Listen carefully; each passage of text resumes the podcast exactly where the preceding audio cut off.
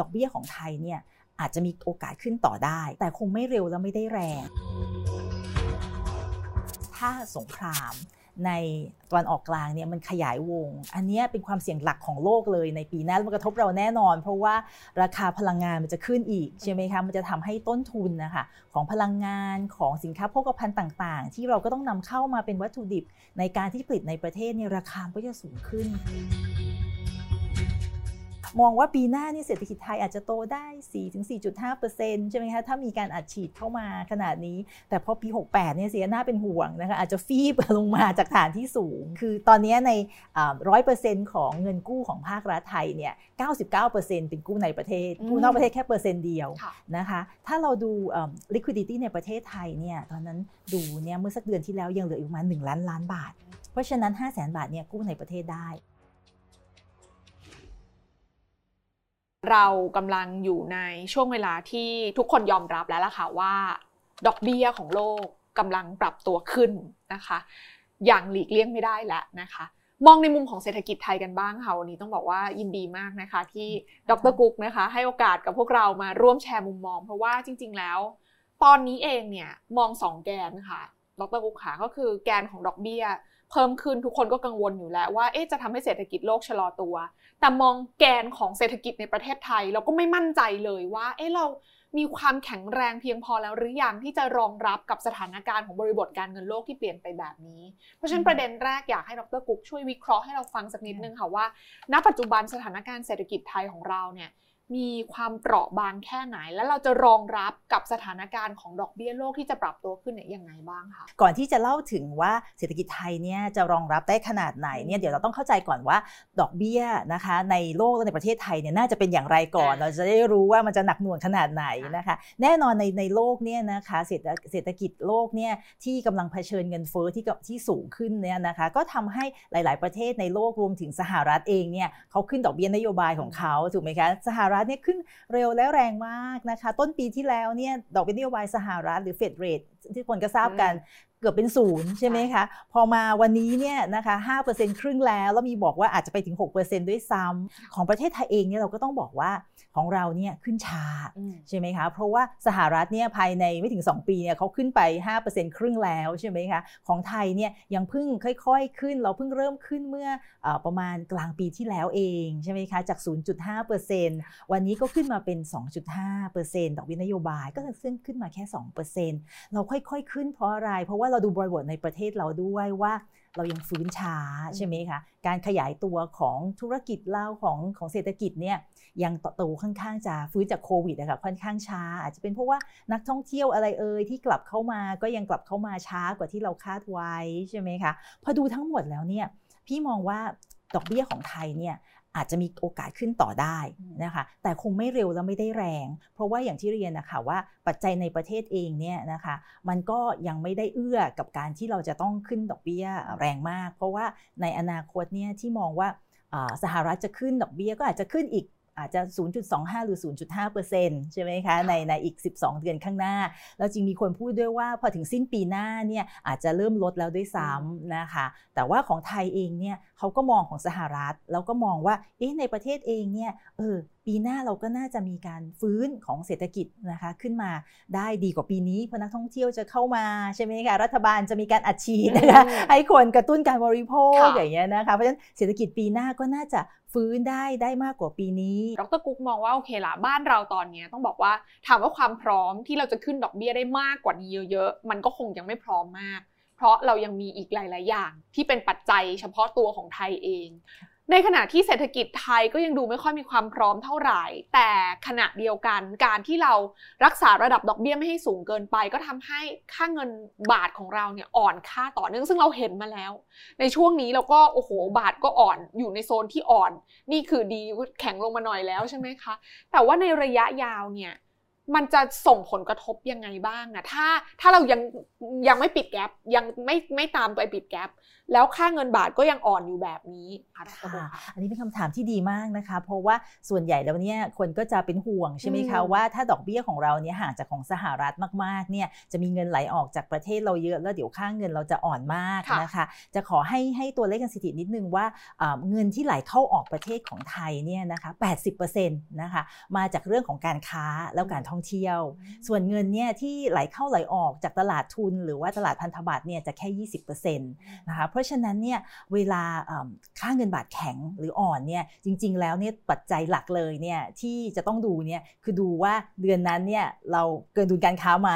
นะคะหรือว่าเรามีนักท่องเที่ยวเข้ามาเยอะไหมในเดือนนั้น ถ้ามีนักท่องเที่ยวเข้ามาเยอะแม้ว่าแกลบของดอกเบี้ยเรากับสหรัฐจะห่างนะคะก็เงินบาทก็ยังแข็งนะคะเพราะว่า ตรงนั้นน่ะเป็นเป็นคล้ายๆ ว่าเงินที่เข้ามาเป็นหลักของประเทศไทยนะคะเพราะฉะนั้นพี่ก็เลยมองว่าถ้าดูไปในอนาคตเนี่ยนะคะเราคงไม่ไม่ไปแมทช์นะคะดอกเบี้ยนโยบายเราของสหรัฐหรอก เพราะว่าบริบทของเศรษฐกิจเราก็ต่างกันใช่ไหมของสหรัฐเนี่ยดีมานเข้ามาร้อนแรงมากนะเพราะฉะนั้นเนี่ยเฟดเลยต้องขึ้นดอกเบี้ยเพื่อจะไปลดดีมานใช่ไหมคะลดดีมานลง แต่ของเราเนี่ยไม่ใช่นะคะเพราะฉะนั้นพี่ก็ยังมองว่า ของเราเนี่ยก็อาจจะขึ้นไปถึงสักประมาณ3%นะคะ3%แล้วอาจจะโฮเอาไว้ตรงนั้น แต่ว่ายังไงก็ตามนะคะ ค่าเงินเนี่ยก็อาจจะ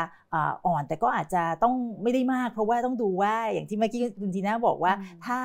ค่าเงินบาทเราอ่อนไปอีกนิดนึงใช่ไหมคะแล้วเราสามารถที่จะส่งออกได้เยอะขึ้นอย่างเงี้ยนะคะ แต่ในขณะเดียวกันเราก็ต้องดูนำเข้าด้วยนะบอกใช่ไหมคะแต่ว่าถ้าเน็ตแล้วเนี่ยมันยังเป็นบวกอยู่ ซึ่งเขามองว่าอย่างปีหน้าเนี่ยนะคะเราน่าจะส่งออกนะคะได้ได้มากกว่าปีนี้ใช่ไหมคะเพราะฉะนั้นก็น่าจะมีเงินไหลเข้าประเทศนักท่องเที่ยวเองนะคะก็น่าจะเข้ามามากกว่าปีนี้ ก็น่าจะมีเงินไหลเข้าเพราะฉะนั้นเนี่ยพี่ก็เลยมองว่าเรื่องค่าเงินเนี่ยอาจจะไม่ได้ไม่ได้น่าเป็นห่วงในในเรื่องที่ว่าถ้าดอกเบี้ยเราต่างกับสหรัฐเนี่ยนะคะขนาดนี้เนี่ยสมมติว่าเรา 3%ของเขา 6%จนสิ้นปีหน้าเนี่ยใช่ไหมคะแล้วโอ้โหจะมีเงินไหลออกมากจนแบบค่าเงินบาทอ่อนอ่อนมากมายเนี่ยอันนั้นพี่ไม่ได้เป็นห่วงมาก เพราะว่ามันมีมันมีเงินไหลไหลเข้าจากทางด้านอื่นนะคะอ่าค่ะแต่ว่าตรงตรงนี้ก็ยังต้องบอกว่า แต่ว่า 3%สมมุติว่าถ้าดอกเบี้ยนโยบายขึ้นไปถึง 3%เนี่ยนะแน่นอนมันก็ต้องกระทบ ใช่ไหมนี่ที่ที่เรามีนะคะนี่ที่เรามีอยู่ในในประเทศเรานะคะเพราะว่าเราเคยมีหนี้ที่เราจ่ายแค่ดอกเบี้ยนโยบายตอนนั้น 0.5%ใช่ไหมคะวันนี้ผ่านไปไปอาจจะไม่ถึง 2 ปีใช่ไหมคะเป็น 3%ขึ้นมา 6 เท่าตัวอ่าขึ้น6เท่าตัวใช่ไหมคะขึ้นมา 2%ครึ่งใช่ไหมคะก็หลาย ๆ ธุรกิจที่อาจจะไม่ได้เตรียมพร้อมเอาไว้ หรือว่าครัวเรือนที่อาจจะไม่ได้ไม่ได้ตระหนักเรื่องนี้นะคะ ก็อาจจะ ประสบปัญหาในการที่จะใช้หนี้ใช่ไหมคะในในอนาคต มามองที่ตัวของอัตราดอกเบี้ยระดับ 3%ที่ดรกุ๊กเรียนเมื่อสักครู่นี้ว่า มันอาจจะทำให้ภาระต้นทุนทางการเงินของทั้งภาคเอกชน แล้วก็ภาคครัวเรือนเนี่ยสูงขึ้นแบบหลีกเลี่ยงไม่ได้เลย TDI เองประเมินว่าภาคเอกชนของไทย ณวันนี้ด้วยสถานการณ์ปัจจุบันเนี่ยรองรับไหวไหม แล้วสถานการณ์ที่มีโอกาสจะเกิดขึ้นจะเป็นยังไงกันบ้างเอาเอาเอาภาคเอกชนก่อนแล้วเดี๋ยวค่อยจะมาถามภาคครัวเรือนต่อค่ะ ในภาคเอกชนนี่ก็ต้องเรียนว่า ถ้าเอกชนที่ได้นะตระหนักแล้วก็ได้เตรียมรองรับเอาไว้แล้วเนี่ยก็คงจะไม่กระทบมากกันนะคะเพราะว่าอะไรมันต้องรองรับทั้งสองฝั่งใช่ไหมรองรองรับในเรื่องของดอกเบี้ยขาขึ้น แล้วรองรับในเรื่องของรายได้ด้วย เพราะฉะนั้นถ้าถ้าดูเนี่ยสิ่งที่พี่จะเป็นห่วงก็คือว่าไม่ได้บอกว่า ธุรกิจใหญ่จะไม่ไม่น่าเป็นห่วงนะคะ จริง ๆ คนส่วนใหญ่จะบอกว่าที่เป็นห่วงคือ SME ใช่ไหมคะเขาเป็นรายเล็กเนี่ยเขาก็อาจจะไม่ได้เตรียมพร้อมทั้งสองด้านถูกไหมคะแต่ว่าจริง ๆ แล้วรายใหญ่บางรายที่เราก็ได้ยินแล้วเนี่ยก็อาจจะนะคะอาจจะชะล่าใจไปหน่อยนึงก็ไม่ได้เตรียมพร้อมโดยเฉพาะด้านนะคะด้านรายรับใช่ไหมธุรกิจโดนกระทบรายรับลดอะไรอย่างเงี้ยนะคะ เพราะฉะนั้นเนี่ยพี่เลยมองว่าถ้าถ้าให้มองเนี่ยก็คืออยากจะอยากจะบอกว่าเป็นห่วงก็คือว่าธุรกิจที่ที่ไม่ไม่ได้ไม่ได้เตรียมพร้อมตรงนี้ค่ะ ก็เลยอยากจะเน้นมากเลยว่า ตอนนี้ ดอกเบี้ยเป็นขาขึ้นแล้ว แล้วก็จะคงอยู่นะไปอีกระยะหนึ่งเลย SME เนี่ยก็จะเป็นส่วนที่น่าเป็นห่วง แต่ว่า SME เองก็ต้องแบ่งเป็นกลุ่มอีกถูกไหมคะ SME ที่อยู่ในธุรกิจใหม่ๆ ใช่ไหมคะ ที่โอ้โหตอนนี้กำลังบูมนะคะ อย่างในเรื่องของเป็นอีโคซิสเต็มของ EV อย่างเงี้ยนะคะ หรือว่าในเรื่องของอะไรที่ไปลดคาร์บอนใช่ไหมคะ เป็นไบโอฟู้ดเป็น plant based protein อะไรพวกนี้อันเนี้ยนะคะซึ่งเป็นธุรกิจที่กำลังเป็นที่ต้องการเนี่ยนะคะ แล้วการแข่งขันอาจจะยังไม่สูงเนี่ยอันเนี้ยนะคะเขาก็ S&P จะยังกลุ่มนี้อยู่ได้เขาก็จะจะอยู่ได้ดอกเบี้ยอืมขึ้นอีกส่ง 2.5เปอร์เซ็นต์เขาก็ยังอยู่ได้ใช่ไหมคะอืมแต่ว่าถ้าเป็นธุรกิจ SME ซึ่งอยู่ในใช่ไหมคะอยู่ในธุรกิจที่เขาเรียกว่า red ocean โอ้โหอืมแข่งกันดุเดือดมากใช่ไหมคะแล้วก็เอ่อไม่ได้ใช่ไหมคะไม่ไม่ได้ไม่ได้ตั้งตั้งตัวอืมไม่ได้ปรับตัวเอาไว้ก่อน อันเนี้ยจะน่าเป็นห่วงมาก ๆ เลยอะค่ะ เพราะฉะนั้นในมุมมองของดรกุ๊กก็คือมี 2 ประเด็น ประเด็นแรกก็คือไม่ใช่แค่ว่าหนี้สูงอย่างเดียว แต่ต้องไปดูเรื่องของรายรับด้วย ว่ามีการบริหารจัดการความเสี่ยง หรือว่ารายรับของธุรกิจนั้นนะมีความแข็งแกร่งขนาดไหน ย้อนกลับไปจริง ๆ ถ้าใครที่มีคุณพ่อคุณแม่อยู่ในยุคเฟื่องฟูก่อน 40 ก็จะจำกันได้ใช่ไหมคะว่าตอนนั้นโอ้โหขนาดเงินฝากยังสองหลักเลยอะนะคะเพราะฉะนั้นตอนนั้นดอกเบี้ยก็คืออยู่ในระดับที่สูงมากอยู่แล้วแต่ประเด็นก็คือว่าบริบทของรอบนี้เนี่ย กับรอบก่อนๆที่ไทยเคยอยู่ในสถานการณ์ที่ดอกเบี้ยสูง มันต่างกันมากน้อยขนาดไหนคะดรกุ๊กและผลกระทบที่จะตามมา ถ้าเราเรียนรู้คือเราอยากจะเตรียมพร้อมตัวเองไว้ก่อนเหมือนกันเนี่ย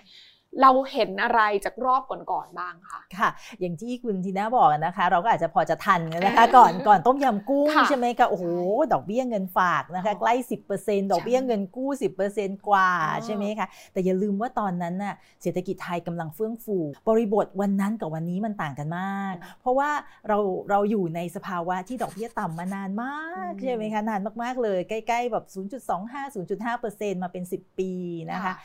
เงินเฟอ้อก็อยู่ในระดับ 1% 0.8%ใช่ไหมคะมาเป็นเวลายาวนานมาก เราก็เลยไม่คุ้น เราลืมไปแล้วว่าเราเคยอยู่ในสภาวะที่ดอกเบี้ยเคยสูงเหมือนกันนะากแล้วก็เงินเฟอ้อก็สูงมากใช่ไหมค่ะแต่โกรธก็สูงมากอ่าใช่ไหมคะวันนี้เนี่ยหนังมันคนละม้วนกันอืมนะคะ หนังมันก็คือว่าตัวดอกเบี้ยอาจจะไม่ได้ไม่ได้สูงนะคะเหมือนสมัยก่อนนะคะเงินแต่เงินเฟอ้อก็ไม่ได้สูงเท่า แล้วโกรธก็ไม่ได้สูงเท่า แต่ว่าสถานการณ์ณปัจจุบันเนี่ย ไอ้ความที่ growth มันไม่สูงเนี่ยแหละ มันก็เลยทำให้ความเสี่ยงขาของธุรกิจที่จะมีรายได้มาเพียงพอที่จะเพิ่มขึ้น เพื่อรองรับกับดอกเบี้ยที่จริงๆแล้วไม่ได้เพิ่มขึ้นเยอะเลยเนี่ย มันก็อาจจะเริ่มเห็นแล้วว่า มันดูทรงว่ามีโอกาสจะมีปัญหาคำถามต่อมาก็คือว่า แล้วถ้าในกรณีที่ธุรกิจหรือภาคเอกชนไทยเนี่ยไม่สามารถที่จะเขาเรียกว่าบริหารจัดการเรื่องสภาพคล่องตรงนี้ได้ทัน นั่นหมายความว่า เขา refinance ต่อไม่ได้แล้วคือต้นทุนทางการเงินเขาสูงขึ้น รายได้ก็กลับมาไม่ทันแล้ว มันจะกลายเป็นลูปหรือเป็นโดมิโนให้กับความเสี่ยงของระบบเศรษฐกิจไทย อันนี้มีโอกาสเกิดขึ้นไหมคะ ในช่วงของปีหน้านี้ค่ะ ถ้าถามมันนะคะช่วงของปีหน้าเนี่ยอืมจริงๆเนี่ยความเสี่ยงที่สูงมากๆเลยเนี่ยค่ะที่ถ้าถ้าถามพี่นะดอกเบี้ยที่อาจจะขึ้นอีกตอนนี้จากอืม2.5%เป็นนโยบายใช่ไหมค่ะคะขึ้นไปอีกสัก ครึ่งเปอร์เซ็นต์เป็นอืม3เปอร์เซ็นต์อันเนี้ยนะคะซึ่งก็ทำให้ดอกเบี้ยของธนาคารที่เขาจะมาเก็บใช่ไหมคะกับลูกค้าเขาก็ต้องเพิ่มขึ้นด้วยเนี่ยอันนี้ก็เป็นความเสี่ยง แต่พี่ยังมองว่าอันนี้ยังเป็นความเสี่ยงที่อาจจะพอบริหารจัดการได้ ถ้าอย่างที่ที่เราคุยกันไป ถ้าธุรกิจเขาสามารถบริหารจัดการทางด้านรายได้ได้ค่ะนะคะ แต่สิ่งที่พี่ว่าเป็นเอิ่มความเสี่ยงที่มากกว่านั้นนะคะ คือในเรื่องของต้นทุนที่มาจากราคามากกว่า พี่กำลังพูดถึงว่าถ้าสงคราม ในตะวันออกกลางเนี่ยมันขยายวง อันนี้เป็นความเสี่ยงหลักของโลกเลยในปีหน้ามันกระทบเราแน่นอน เพราะว่าราคาพลังงานมันจะขึ้นอีกใช่ไหมคะมันจะทำให้ต้นทุนนะคะของพลังงานของสินค้าโภคภัณฑ์ต่างๆ ที่เราก็ต้องนำเข้ามาเป็นวัตถุดิบในการที่ผลิตในประเทศเนี่ยราคาก็จะสูงขึ้นถูกไหมคะมันก็จะทำให้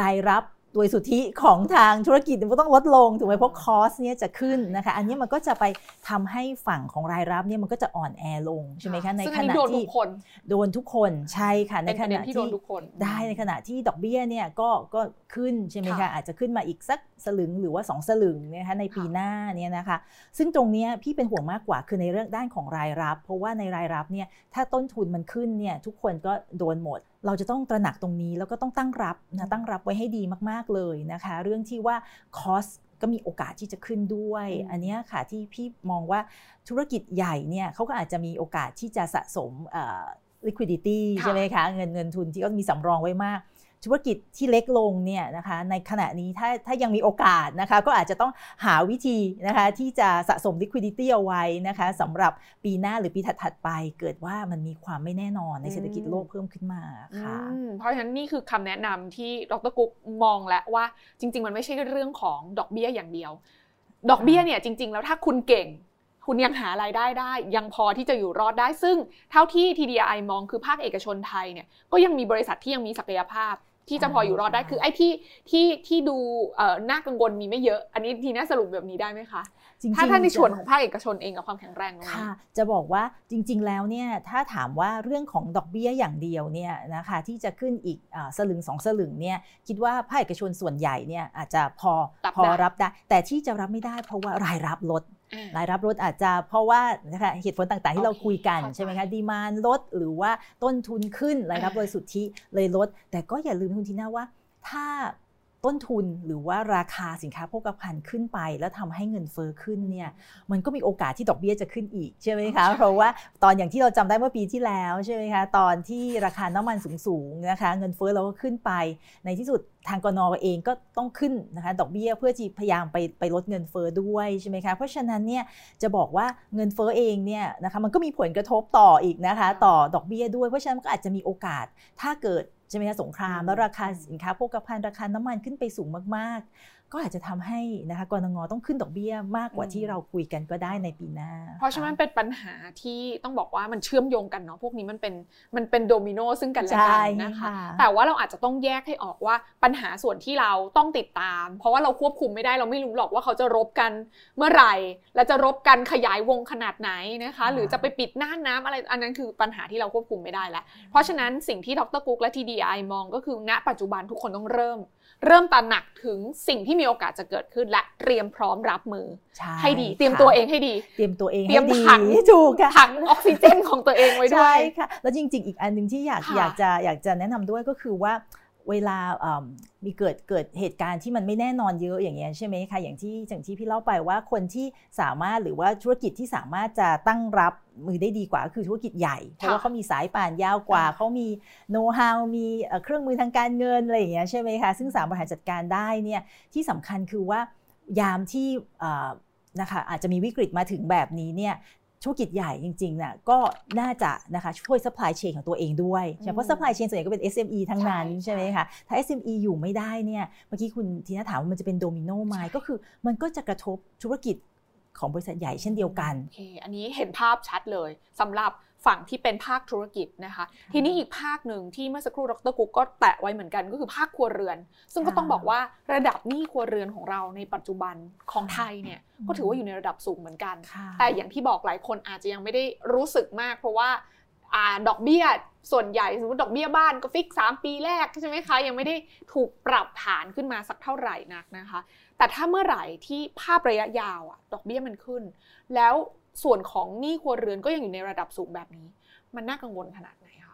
จริง ๆ ต้องบอกว่านี่ครัวเรือนของไทยเนี่ยตอนนี้อยู่ที่ประมาณ 90%ของ GDP เนี่ยก็ถือว่าสูงนะคะ โดยเปรียบเทียบกับประเทศที่มีรายได้ที่เป็นรายได้ระดับปานกลางประเทศไทย ส่วนใหญ่แล้วเนี่ยจะอยู่ไม่เกิน 80%ของ GDP เพราะฉะนั้นของเราเนี่ยถือว่าสูงพอสมควรเลยนะคะ ถามว่าในนี่ครัวเรือนของไทยเนี่ยนะคะถ้าถ้าแบ่งแล้วเนี่ยเป็นหนี้อะไรบ้างนะคะหนึ่งส่วนสามเนี่ยที่คุณทีน่าบอกคือเป็นหนี้ซื้อบ้านนะเป็นหนี้ซื้อบ้าน ซึ่งตรงนี้เนี่ยส่วนใหญ่แล้วเนี่ยคนก็ไม่อยากจะเสียบ้านใช่ไหมคะก็จะพยายามนะคะพยายามหาเงินมาใช้นะคะใช้หนี้ตรงนี้ใช่ไหมคะมาจ่ายค่างงวดเพื่อที่จะได้มีบ้านเก็บเอาไว้นะคะแต่อีก2ส่วน3อะค่ะคือตรงที่น่าเป็นห่วงก็คือเป็นการกู้เพิ่มมากินมาใช้ หรือว่าอาจจะซื้อรถซื้อจักรยานยนต์อะไรพวกนี้อันนั้นอยู่ใน 2 ส่วน3นะคะพวก personal loan credit card แต่พวกนี้ใช่ไหมคะซึ่งถ้ารายได้ลดเมื่อไหร่ปุ๊บเนี่ยอันนั้นเนี่ยก็จะโดนก่อนก็คือว่าคนก็อาจจะเบี้ยวตรงนั้นก่อนนะคะก่อนที่จะมามาเบี้ยวหนี้บ้าน อันนี้เนี่ยเมื่อดอกเบี้ยขึ้นนะคะ ครัวเรือนเนี่ยก็คล้ายๆธุรกิจอะค่ะ ถ้ารายรับเขาไม่ได้เพิ่มนะคะ ก็จะโดนกระทบนะโดนกระทบเยอะนะคะถามว่าจะทำยังไงนะคะที่จะช่วยเหลือใช่ไหมคะคือก็คล้ายๆกับการช่วยเหลืออย่างอื่นก็คือต้องช่วยตรงตรงให้ตรงจุดตรงกลุ่มนะคะไม่ต้องไปช่วยทุกคนไม่ต้องต้องลดดอกเบี้ยให้ ให้ทุกคนนะคะ แต่ว่าเราควรจะช่วยตรงตรงคนที่เขาเดือดร้อนจริง ๆนะคะ ซึ่งก็เข้าใจว่าตอนนี้ทางทางในประเทศไทยเองนะคะ ก็มีมาตรการที่จะช่วยแบบเจาะกลุ่มใช่ไหมคะ แล้วก็ ธนาคารประเทศไทยก็มาบอกให้ธนาคารพาณิชย์และธนาคารแบงก์รัฐต่างๆนะคะบอกว่าให้ช่วยดูนะคะลูกค้ากลุ่มที่เป็นลูกค้ากลุ่มเปราะบางด้วยอย่างเงี้ยนะคะ ซึ่งตรงนี้ก็ก็คงจะต้องมีมาตรการเข้าไปช่วยเสริมะค่ะสำหรับคนกลุ่มนี้ นี่คือในส่วนของภาคครัวเรือนที่ดรคุกก็บอกเองว่าเออปัญหาเนี้ยต้องต้องจับตาเลยถือว่าน่ากังวล แต่ว่าอีกภาคหนึ่งที่เราก็เพิ่งเห็นเหมือนกันว่า ส่วนของหนี้จากรัฐบาลนะคะ ที่ก็ชัดเจนแล้วแหละว่า ดิจิตอลวอลเล็ตเนี่ยห้าแสนล้านเนี่ยต้องกู้มานะคะ ดรกุ๊กมองปัญหาหรือว่ามองเส้นทางที่อาจจะมีผลกระทบจากสิ่งนี้เนี่ยมากน้อยขนาดไหน หรือจริง ๆ ดรกุ๊กอาจจะมองว่าเฮ้ยมันมันมันอาจจะช่วยได้เหมือนมาออฟเซตกับส่วนที่เราช่วยให้รากหญ้าหรือว่าประชาชนมีการบริโภคจริง ๆ แล้ว เดี๋ยวในภาพรวมเนี่ยมันน่าจะดีขึ้นได้ ตรงนี้ ในฝั่งที่เราเป็นผู้ประกอบการก็ดี ผู้บริโภคก็ดีและนักลงทุนก็ดีเราต้องประเมินสถานการณ์ตรงนี้ยังไงคะค่ะ อยากจะขอประเมินเป็นระยะสั้นกับระยะยาวแล้วกันสั้นก็คือปีหน้านะคะ ตอนที่มีเงินถ้าถ้าทุกอย่างเป็นไปตามอย่างที่ภาครัฐเขาตั้งใจไว้ก็คือจะมีเงิน 1 0,000 บาทใช่ไหมคะออกมาเนี่ยนะคะประมาณ 5 0 0แสนล้านบาทใช่ไหมคะโดยรวมเนี่ยประมาณเดือนพฤษภาคมปีหน้าใช่ไหมคะ5 0 0แสนล้านบาทเนี่ยถือว่าเยอะมากนะคะประมาณเกือบ 3%ของ GDP ของประเทศไทยเลยนะคะ เพราะฉะนั้นเนี่ยอันนี้เป็นเงินที่จะเทเข้ามาใช่ไหมคะเพิ่มเติม แต่ว่ามันจะเป็นการเทครั้งเดียว นะคะเขาบอกว่าใช้ได้ 6 เดือนนะคะก็คือครั้งเดียวละค่ะ แต่ใช้ได้ 6 เดือน เพราะฉะนั้นพอจบปีหน้าแล้วก็คือจบกันนะคะในปีถัดไปคือปี 68 นั้นน่ะอันนั้นก็คือเริ่มต้นใหม่หมด มองว่าปีหน้านี่เศรษฐกิจไทยอาจจะโตได้ 4-4.5%ใช่ไหมคะถ้ามีการอัดฉีดเข้ามาขนาดนี้ แต่พอปี 68 เนี่ยเสียหน้าเป็นห่วงนะคะอาจจะฟีบลงมาจากฐานที่สูงใช่ไหมคะอันนั้นคือผลกระทบในในในระยะสั้นที่เกี่ยวกับการจับจ่ายใช้สอยของประชาชนนะคะเพราะฉะนั้นเนี่ยนะคะมันก็แน่นอนมันก็ต้องทำให้ใช่ไหมคะราคาของอาจจะมีแนวโน้มที่จะขึ้นได้ก็คือเงินเฟ้อใช่ไหมคะเพราะว่าพอเงินมาเยอะๆ คนก็จับจ่ายใช้สอยขนาดนี้ใช่ไหมคะก็แม่ค้าพ่อค้าจะคิดว่า เราก็ขึ้นนะคะขึ้นสักสองสามเปอร์เซ็นต์ห้าเปอร์เซ็นต์จะเป็นอะไรไปอะไรนะเขาก็มีเงินมาซื้อถูกไหมคะ แล้วเวลาราคาของขึ้นนี่มันลงยากนะคะมันก็จะติดอยู่ตรงนั้นใช่ไหมเพราะฉะนั้นราคาสินค้าก็มีแนวโน้มที่จะจะเพิ่มขึ้นนะคะ ถึงเรียนว่าปีนี้เงินเฟ้อไทยอาจจะแค่ 1.5%แต่ปีหน้าอาจจะถึง 3%ก็ได้นะคะอีกอย่างหนึ่งพอเงินเฟ้อขึ้นอย่างที่เรียนดอกเบี้ยนโยบาย ก็ต้องกระเถิบขึ้นไปด้วยถึงบอกว่าดอกเบี้ยนโยบายเนี่ยหลาย ๆ คนคิดว่าไม่ขึ้นแล้วแหละนะจะจะจอดอยู่ที่ 2.5%แล้วนะคะ แต่ถ้าให้มองคิดว่า จากสถานการณ์ที่ที่ดูแล้วก็ดูที่ทางธนาคารประเทศไทยพูดเนี่ยเขาก็เป็นห่วงเรื่องเงินเฟ้อที่มาจากโครงการภาครัฐใช่ไหมคะก็อาจจะมีแนวโน้มที่ดอกเบี้ยนโยบายอาจจะต้องขึ้นขึ้นไปด้วยใช่ไหมอาจจะไปถึงสามเปอร์เซ็นต์ก็ได้ใช่ไหมคะทางด้าน rating agencies เองเขาก็มองแล้วใช่ไหม Moody's Fitch S&P ใช่ไหมคะว่าสถานการณ์การคลังของเราอะค่ะคือภาครัฐเราเนี่ยอาจจะไม่แข็งแกร่งเท่าเดิมละเพราะมีหนี้เพิ่มขึ้น แล้วสถานการณ์ในในเศรษฐกิจโลกมันนะมันไม่แน่นอนขนาดนี้เกิดมีวิกฤตขึ้นมาลามีสงครามขึ้นมาต้องใช้เงินแล้วเดี๋ยวภาครัฐเกิดไม่มี แล้วเขาก็ได้เตือนแล้วว่า มีแนวโน้มที่อาจจะลดเรตติ้งประเทศไทย ซึ่งถ้าโดนลดเรตติ้งจริงๆเนี่ยผลกระทบจะเยอะมาก ต้องเรียนตามตรงว่าภาครัฐของไทยเองเนี่ยเรายังโชคดีเราเราอาจจะไม่ต้องกู้นอกนะคะ คือตอนนี้ในร้อยเปอร์เซ็นต์ของเงินกู้ของภาครัฐไทยเนี่ยเก้าสิบเก้าเปอร์เซ็นต์เป็นกู้ในประเทศ กู้นอกประเทศแค่เปอร์เซ็นต์เดียวนะคะ ถ้าเราดู liquidity ในประเทศไทยเนี่ยตอนนั้นดูเนี่ยเมื่อสักเดือนที่แล้วยังเหลืออีกประมาณ1ล้านล้านบาท ราะฉะนั้น 5 0 0แสนบาทเนี่ยกู้ในประเทศได้นะคะกู้ในประเทศได้ แต่ถ้าเอกชนล่ะนะคะเอกชนหลาย ๆ เจ้าอาจจะต้องกู้ต้องการกู้ใช่ไหมคะมากมากกว่าไอ้ห้าแสนล้านบาทที่เหลือ จากหลังจากการกู้ไปแล้วเนี่ยต้องไปกู้นอกประเทศอย่างเงี้ยนะคะมันก็ทำให้ต้นทุนใช่ไหมดอกเบี้ยก็ต้องต้องจ่ายเพิ่มขึ้นด้วยแล้วดอกเบี้ยโลกมันก็ยิ่งขึ้นสูงกว่าเราอีกใช่ไหมคะอันนี้ก็คือคือความเป็นห่วงคือเป็นห่วงเอกชน ซึ่งจะต้องไป กู้เงินนอกเนี่ยนะคะจะต้องจ่ายดอกเบี้ยที่สูงขึ้น ถ้าถ้าประเทศไทยเราโดนลดเรตติ้งลงมานะคะ อันนี้ก็เลยเป็นเป็นสิ่งที่ที่เป็นเป็นความเสี่ยงนะคะ จริงๆไม่ไม่อาจจะไม่ใช่ระยะยาวด้วยอาจจะนะคะปีหน้าเลยถ้าเราโดนลดลดเรตติ้งลงมานะอันนี้คือเราจะต้องจับตามองให้ดี แล้วเอกชนเองก็ต้องเตรียมพร้อมนะคะเตรียมพร้อมตรงนี้เอาไว้ด้วยเหมือนกันนะคะค่ะเพราะฉะนั้นก็ถือเป็นประเด็นใหญ่ อีกเรื่องหนึ่งที่ก็ต้องจับตาอย่างใกล้ชิดเหมือนกันนะคะ เพราะว่ากลายเป็นว่าเรื่องของการกระตุ้นเศรษฐกิจระยะสั้น อาจจะส่งผลกระทบกับโครงสร้างของเศรษฐกิจทั้งประเทศ แล้วก็แน่นอนมันส่งผ่านมายังภาคเอกชนด้วยเนี่ยอย่างหลีกเลี่ยงไม่ได้ในระยะกลางและยาวด้วย เพราะฉะนั้นแล้วเนี่ย ตรงนี้มันก็เป็นอะไรที่เราก็ควบคุมไม่ได้แล้วแหละนะคะ เพราะว่าเขาก็ตัดสินใจกันไปแล้ว แต่สิ่งที่เรารู้และเราทำได้ก็คือเตรียมตัวเราให้พร้อมที่สุดนะคะ อย่างนี้ถ้าพูดกันสั้นๆนะวันนี้เนี่ยถ้าการเตรียมตัวที่ดรกุ๊กบอกไว้เมื่อสักครู่นี้ก็คือ เราก็ต้องคิดให้ดีที่สุดไม่ว่าเราจะใช้จ่ายอะไรใช่ไหมคะ จะลงทุนอะไร อะไรที่ยังไม่ชัวร์เพราะฉะนั้นอะอันนี้ขอถามปิดท้ายนิดนึงค่ะ ภาพของการลงทุนโครงการใหม่ ๆ โครงการใหญ่ ๆ มันก็อาจจะต้องชะลอลงไปในช่วงอย่างน้อยเนี่ย สองสามปีข้างหน้านี้หรือเปล่าบรรยากาศแบบนี้เราจะจริง ๆ ต้องบอกต้องบอกว่าแล้วแต่ว่าเป็นธุรกิจอะไรนะคะ เพราะว่าแม้ว่าเศรษฐกิจนะคะ โลกอาจจะดูไม่ได้ไม่ได้โตสดใสเหมือนสมัยก่อน แต่ว่ามันก็มีบางธุรกิจที่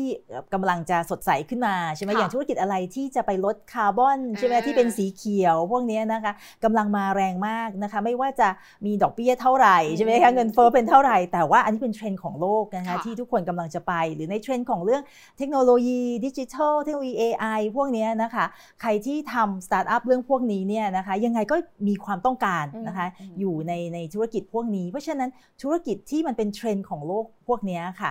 ก็ยังไปได้อยู่นะคะ แต่ว่าแน่นอนถ้าเป็นธุรกิจที่อาจจะยังไม่ได้นะคะยังยังไม่ได้เป็นเทรนด์ของโลกหรือว่ามีการแข่งขันที่สูงมากนะคะ ก็อาจจะชะลอไปก่อนใช่ไหมอาจจะชะลอไปก่อนในในภาวะที่มีความไม่แน่นอนแบบนี้ แต่นะคะต้องเรียนว่า มันก็ยังมีอีกปัจจัยหนึ่งเหมือนกัน ที่ทำให้การลงทุนเนี่ยอาจจะนะคะอาจจะย้ายนะอาจจะย้ายนะคะก็คือว่าอาจจะไม่ได้เพิ่มแต่ย้ายก็คือเรื่องของ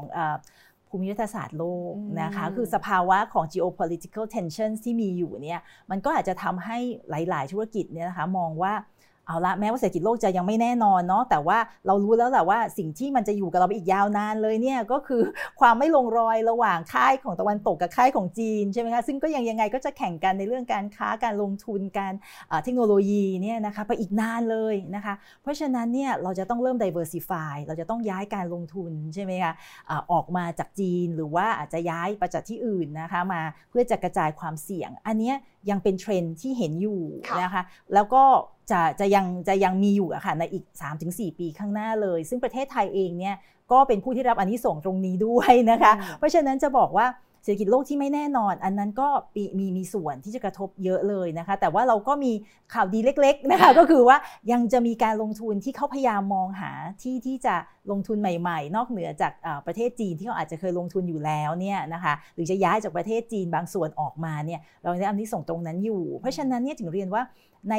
ความใช่ไหมไม่แน่นอนในวิกฤตมันก็จะมีโอกาสที่มันแอบแฝงอยู่ ถ้าเราจับโอกาสตรงนี้ได้ แต่ที่สำคัญถ้าเราจะจับได้คือ เราต้องมีเงินในหน้าตักเราอันนั้นสำคัญมากเลยก็เลยบอกว่าในช่วงที่มีความไม่แน่นอนแบบนี้ใช่ไหมคะ liquidity เนี่ยเป็นสิ่งที่สำคัญมากที่สุดเลยนะคะ ถ้าเรามีเนี่ยคิดว่าเราสามารถไขว่คว้าโอกาสแม้จะมีวิกฤตได้อะค่ะ เยี่ยมเลยค่ะก็คือทุกวิกฤตมีโอกาสอยู่เสมอนะคะ แต่โอกาสในเวลานี้เนี่ยอย่างที่ดรกุ๊กบอกไว้ค่ะ ถ้าไม่ได้อยู่ในเทรนที่ชัดจริง ๆ คุณก็ต้องเก่งจริง ๆ แต่ถ้าจะให้ดีก็คืออยู่ในเทรนที่ชัดและเก่งด้วย อันนี้รอดนะคะ แน่นอนทั้งหมดทั้งมวลเนี่ยความไม่แน่นอนคือเรื่องที่แน่นอนที่สุดถูกไหมคะ อย่างที่ดรกุ๊กบอกค่ะ แต่ว่าถ้าเราเตรียมความพร้อมมาอย่างดีนะคะ วันนี้เราเห็นภาพใหญ่ประเมินแล้วประเมินสถานการณ์ตัวเอง เตรียม liquidity ไว้ให้พร้อมนะคะ แล้วก็พร้อมที่จะปรับตัวให้เข้ากับสถานการณ์ที่เปลี่ยนไปอยู่ตลอดเวลา ก็เชื่อเป็นอย่างยิ่งว่า พวกเราทุกคนจะผ่านช่วงเวลานี้ไปด้วยกันได้ค่ะวันนี้ขอบพระคุณดรฟุกมาก ๆ ที่สอยเรามาร่วมพูดคุยกันสนุกมากเลยค่ะเดี๋ยวมีโอกาสน่าจะชวนมาเล่าภาพใหญ่อย่างนี้ให้เราเตรียมพร้อมกันใหม่นะคะ